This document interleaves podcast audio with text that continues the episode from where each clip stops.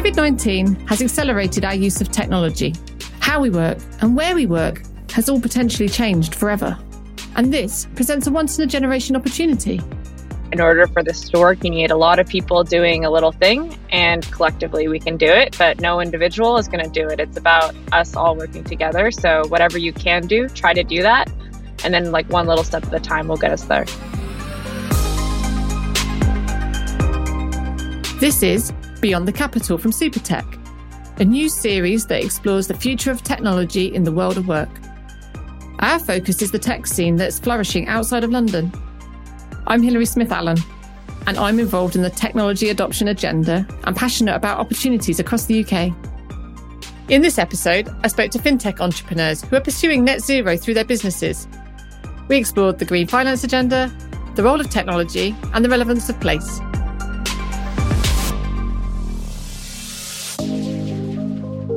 The World Economic Forum states that digital technology can reduce global emissions by 15% in 2030. So I'm interested to hear from our guests today and how they're contributing to that. Julianne, perhaps I could start with you. Tell us about Nosa Data. Yeah, thanks so much, Hilary. I'm Julianne, one of the co founders and CEO of Nosa Data. Um, what Nosa Data does is we help companies with their environmental, social, and governance, or ESG, reporting, data management, and analytics. We started in about March of 2020, and the reason why was because I saw that ESG was one of the most rapidly growing trends in finance. It's doing this because it's really taking sustainability from the lens of financial materiality. And I thought that just made tons of sense. So, what we actually did was I first started a newsletter. Um, and when we started the business, I interviewed hundreds of people for my newsletter looking for the most burning hair place in ESG. What we saw was that most of the products were sold to investors to help them assess the ESG performance of companies. But companies were under more and more pressure to provide their ESG information to the market. They didn't have an easy way to do it. So we wanted to be the ones to build that tool for companies. Brilliant. I read an article the other day about how accountants and reporting are going to change the world and lead the fight against climate change. But Joey, where does your business Curveblock come into this agenda? Thank you, Hilary. My name is Joey Jones. I'm one of the co-founders of Curveblock and Chief Revenue and Compliance Officer. Uh, Curveblock was established firstly to bring financial inclusion into a space that, that historically uh, the retail investor has been excluded from, which is real estate development. Uh, real estate is is the largest asset class in the world, but yet the, the retail investor has been excluded from investing in, in the development side of that particular space. They can invest in, in REITs and various types of, of products, but that's all based on mortgages, leases, and rents. So you're limited to an interest rate as opposed to the actual real gains of development, which can be you know, 25, 50, 80, 100% gains. Um, massive, massive gains. So, so we established Curveblock to be a fund to allow the retail investor to participate in, in, in this huge asset class. Right now, about 216.7 trillion dollars. So uh, almost twice the size, a little over twice the size actually of the financial markets. And then once we developed the fund, it, was really important to us the type of thing that we invested in. And, and that's when we um, started working with uh, modern methods of construction and, and using these carbon zero energy positive homes as, as the vehicle that we invest in specifically. Fantastic. And I know uh, carbon neutral and all things ESG relating to real estate is also of great interest to Ashman Finance. Simon, perhaps you could introduce yourself and say hi.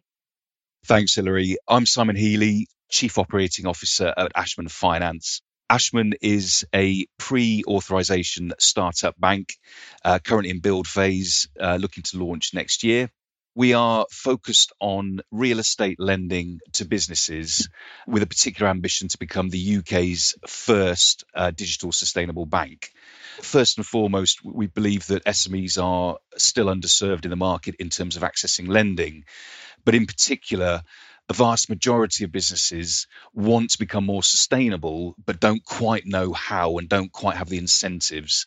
Um, and so we've been established really to address that need and help real estate um, businesses become more sustainable. And that's an interesting word that you've entered on there, Simon sustainable. I think I've worked in construction. The word sustainability's been around for a while, but it means many different things to many different people. So I mean, I can go back to you immediately with, well, what does sustainable mean? And the current context, in the context of Ashman Finance, climate emergency, green finance, etc. So, can you unpack that a little bit? And I'm going to come to each of you with, with this same question. Yeah, absolutely. So, I mean, and first and foremost, um, we're, we're, focused on um, impact uh, to the climate, um, and uh, you know, pr- primarily that's the most advanced, the clearest sort of um, uh, part of the sector. Um, so, we're, we're looking to incentivize and encourage building practices and assets that will have a lower impact on the on the on the climate, um, and ultimately you know drive um, sustainable practices longer term. But but but for us, it's it's more than just the climate impact, and it, it's really looking at the, the, the broader positivity in terms of social impacts, um, working on local areas, impacts on people, um, as well as just the, the the, the planet. So it's a very much an all-encompassing um, kind of do the right thing type agenda. Joey, I saw you nodding when I queried what sustainability meant. What are your views? Yeah, you're, you're right. There there are a lot of various various views of what that means. Uh, as I'm sure you know, Hilary, and, and I'm sure Simon's aware as well. Uh, the real estate sector, construction, and, and all of that is about 30% of, of global emissions. So it, it is a, a pretty big problem when it comes to, to carbon, at least, which is why it's important to reduce those things. So we're, we're doing some things like using modern methods of construction to, to try to be more sustainable in and conscious of how we use materials. Uh, as I'm sure you've seen, Hilary, on, on a, many construction sites, they're they're very careless with materials and, and waste a lot. And, and, so trying to, to control that and reduce waste is important. Um, and then going beyond that to, to so that these homes are producing their own energy and actually giving back to the grid instead of taking from the grid uh, is is a big part of that sustainability. Um, and, and, then being conscious of, of how we plant the, the developments and what kinds of plantings we're using and using native plants that don't use as much water and, and that survive well with, with that particular climate, wherever that may be. Eventually, we'll be building all over the world, starting there in the UK. So that that's going to vary from obviously region to region, and being conscious of all that is is obviously important. So it, it it's a broad, broad spectrum, but um, defining it is is important, and that's something that that I think where that's really going to come from is is the transparency that these companies offer in in what they're doing and and not just giving lip service to what they say they're going to do but actually here's what we are doing and and here's how we're doing it.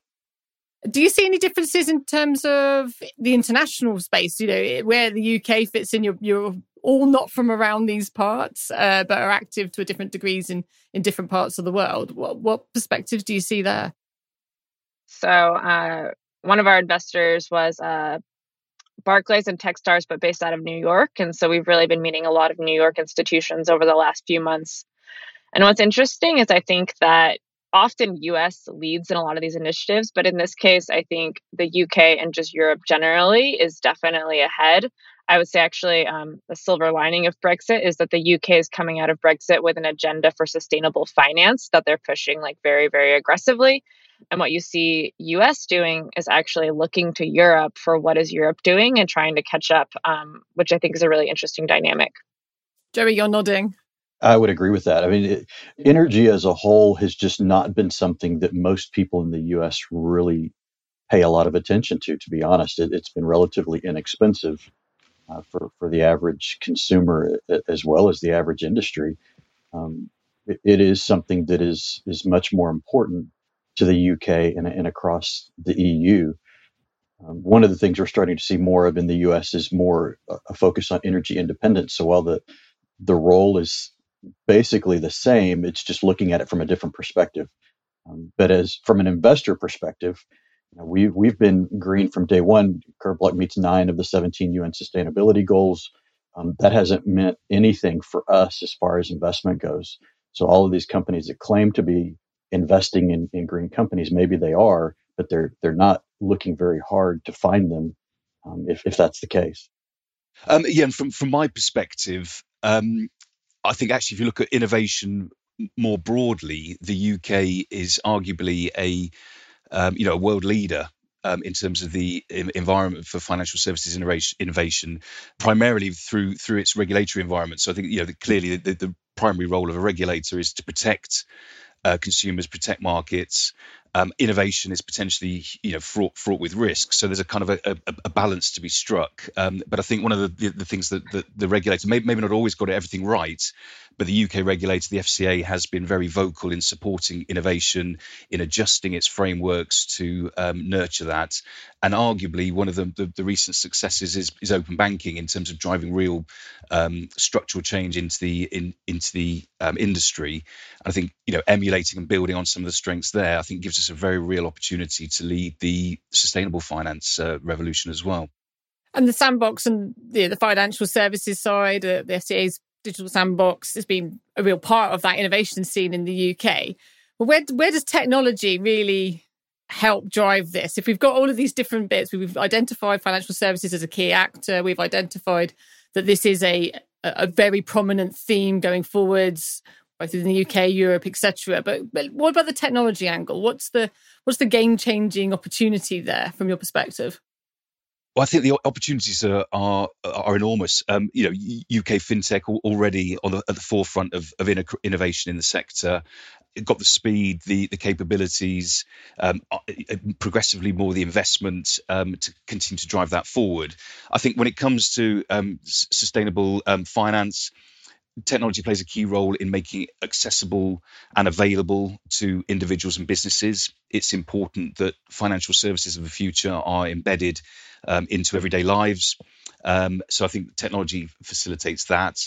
Um, it requires um, leveraging, leveraging a, a, large amount of, of, of, data, often from diverse sources and, and sometimes fairly dynamic sources. Um, and again, technology can, can facilitate that. And thirdly, I think it requires a real joined up um, approach. So, you know, financial services in isolation doesn't doesn't address this. For, for, what we see is that, you know, particularly small businesses, for example, where we're focusing, they're looking at, at, really at need an ecosystem of partners who are all working together to help drive that um, sustainable agenda. And again, technology can uh, can facilitate that. Julianne, do you have a, a view given that you're the, coming more from the technology side to a sustainability challenge? I mean, I think Simon basically nailed it. So, not much to add. I would say technology is working in sustainability, how technology works essentially everywhere. It removes needs for humans to spend a lot of time on like repeatable admin tasks so they can work on like their core businesses and their core needs. Um, and I think that's really what it's doing here too. You're listening to Beyond the Capital with me, Hilary Smith Allen. Please do rate, review, and subscribe on your normal podcast app. And do get in touch if you have topics you'd like us to cover in future episodes. To reach us, email us on hello at supertechwm.com. Jerry, we met because of Curveblock's participation in the 5G accelerator in the West Midlands. So, can you bring that story once again to life? Absolutely, yeah. So for Curveblock, of course, all of the homes that we're building will all be uh, using heat pumps for for heat. They're using solar panels and uh, and battery backup systems and gateways that control uh, where that power is going, so that they can either contribute to the grid or cut off from the grid. Um, and, and so we're looking at at data production. We're looking at, at data in the usage of energy. We're looking at a, a, lot of various data on these homes. And so being a part of that 5G accelerator in the West Midlands was, was really important for us um, because not all the technology that we needed currently exists. So, so we are developing some technology out of that accelerator in the West Midlands. For Curveblock, it was really important to, to meet more people in the West Midlands and in various areas because partnering with, with some of the councils and, in various organizations that have land that they do want to to build on and, and they want to do in a in a green way is is important for us to be able to make those those connections and, and meet those those people and those organizations and, and develop those relationships. So one of the down the road visions that that Curveblock sees in being able to utilize this data, and, and the reason 5G is important is because if you're building one home, that's not a lot of data that you're trying to capture. So you can do that over regular uh, current internet or, or 4G or whatever it may be. But as we build developments and we're building two and three and and a thousand homes in a development, all of a sudden that amount of data gets to be a lot more. And, and 5G is really the only thing that can handle that amount of data. Uh, so that was really important. Uh, once we have all that data, one of the, the important things for us is we want to start partnering with uh, with companies that are offering mortgages to, to home buyers and be able to, to let mortgage companies take first charge of that excess energy, the 250 plus percent of energy that these homes are producing over what they use, uh, and, and allow mortgage companies to take first charge of that energy and use that as the down payment. So maybe they take first charge for the first three years or the first four years or whatever it may be, and use that as their down payment and allow more people access uh, to purchasing their own home. So we've touched a lot on the the macro piece here and where your businesses fit into some really big agendas, but it's really important that that can translate into local change. So how do you see your business contributing working at, at that on more on the ground persona for businesses and or consumers? Julianne? So the reason why ESG has taken off is because there's pressure from lots of different places. We've touched on the pressure from investors and regulators, but also the key one is employees who are putting pressures on the types of companies they want to work for, how they want to do it, and also customers on the types of companies they want to purchase from and why they want to purchase from. And so because of actually these pressures, thinking about the workplace and the practices in your own employer is extremely important and also thinking about the practices of the places you choose to consume your uh, your products from so really just paying attention to where you engage um, during your day has a huge impact for Ashman, um, as I said at the start, you know, this is this is broader than just climate impact. It's, it's about social. Um, so for us, we've been absolutely single-minded from from start. And this this is right from our investors through to the executive team that we will be based in in Birmingham, um, and we we see a huge number of advantages um, of being there. Firstly, we believe it better connects us to our customers. So our customers will be geographically spread across the UK, uh, far more of them around there than there are in central London. So it kind of makes sense that um, we base ourselves there. Um, but crucially, there, there's um, access to, to, to great investment um, opportunities. Uh, there's uh, a big focus on climate-friendly um, buildings and real estate, and, and, good for travel for our for our for our staff members. Um, and, and at the same time as well, real talent. So there's a huge amount of very relevant skills that, that we need for our business um, that we've identified as being being in, in, in that region. So we're very delighted to be sort of supporting that kind of leveling up approach and and really putting our money where our mouth is in helping make the regions really strong and vibrant across the country. So Curveblock is is a, a business to consumer company. So we we are we are boots on the ground, working directly with uh, with retail investors, um, regular people. Um, we're working with landowners, people that that want to see land that they may own actually used for positive things, and, and not just build, you know, the traditional homes that have been being built for the last 200 years that stick and block, and it's you know, they're they're not being conscious with their materials and all the kinds of things that goes on in construction. Um, so landowners that, that feel that's important to them, then those are the kinds of people that we're working with, and that that's across the board. You know, CurveBlock has been a remote company from from the beginning um, when we started in 2018. So we we um, one of my co-founders is in Leeds, one of my co-founders is in South London, and then I'm of course in Texas, um, in the U.S. So we we are a very it's a global approach, but starting there in the UK and across the UK. We've, we've got projects in Kent, we've got projects more in the north, um, and and looking to to do projects all over. So working directly with the people is important to to CurveBlock. Given that you're all working in pretty cutting edge, pushing at the frontier of this agenda, where do you hope to be by the end of 2021? I'll take that one uh. It's an easy answer for us. Uh, we're we're in build build mode at the moment, so I, I would hope that by the end of 2021, uh, we're on the cusp of um, taking ourselves into market, um, and we're putting the finishing touches to our um, go-to-market plan. And certainly at, at, that point, I'll be able to talk more specifics around some of the uh, innovative products that we're uh, we'll be looking to launch with.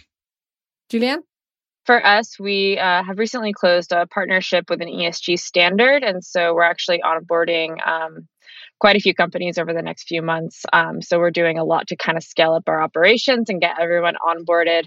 And so uh, we'll get all of those people onboarded by end of October. And then uh, we'll also be raising a seed round uh, in the fall. So it'd be really cleaning up our product, getting them onboarded, and then raising our next round.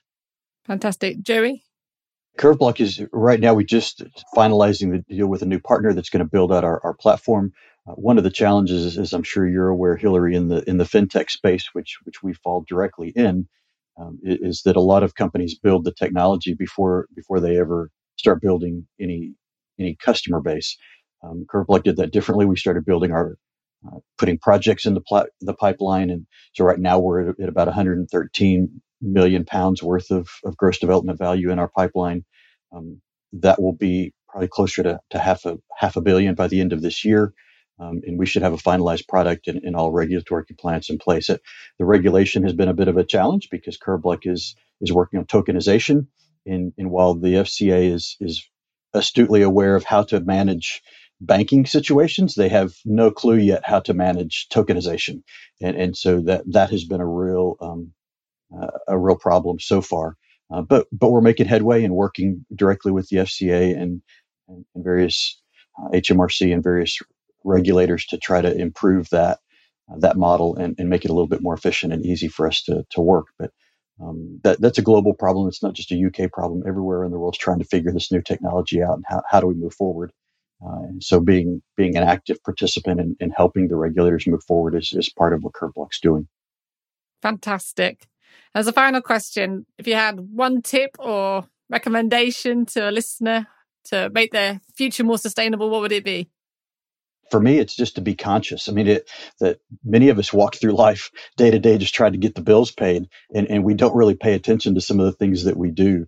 Uh, and, and being conscious of what you do and how you do it, and, and how easy it is to, to just change some of these little things um, in, in, the way that you live to be able to be more productive. For, as a as a family, we've always bought directly from farmers instead of going and buying at the, at the grocery store, for instance. So the the more we can interact together and then move in a positive way and be conscious of how we move and, and participate in the world is, is important instead of just blindly walking through through life and trying to just keep our head above water. I'd build on that actually and say, yeah, absolutely. I think this isn't going to go away. Um, don't hide, get started. Actually, there's there's growing belief that those businesses that that are um, adopting sustainable practices will be uh, delivering better returns um, and uh, you know make more profit longer term. So even if you don't buy it for the altruistic element, you buy it for the cold hard commercial commercial facts. Um, and I, I, would say really that this needs to come from the top. So establish clear leadership um, and set out clear goals, and then go after them tenaciously. Julianne just concluding, I would say it's focusing on the little things. I think that in order for this to work, you need a lot of people doing a little thing, and collectively we can do it, but no individual is going to do it. It's about us all working together. So, whatever you can do, try to do that. And then, like, one little step at a time will get us there.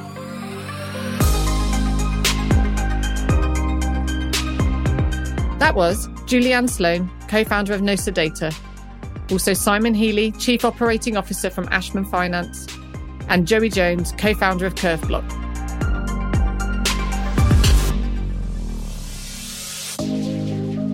You've been listening to Beyond the Capital podcast from Supertech, a new series that explores the future of technology in the world of work. Please do rate, review, and subscribe on your normal podcast app. And do get in touch if you have topics you'd like us to cover in future episodes. To reach us, email us on hello at supertechwm.com.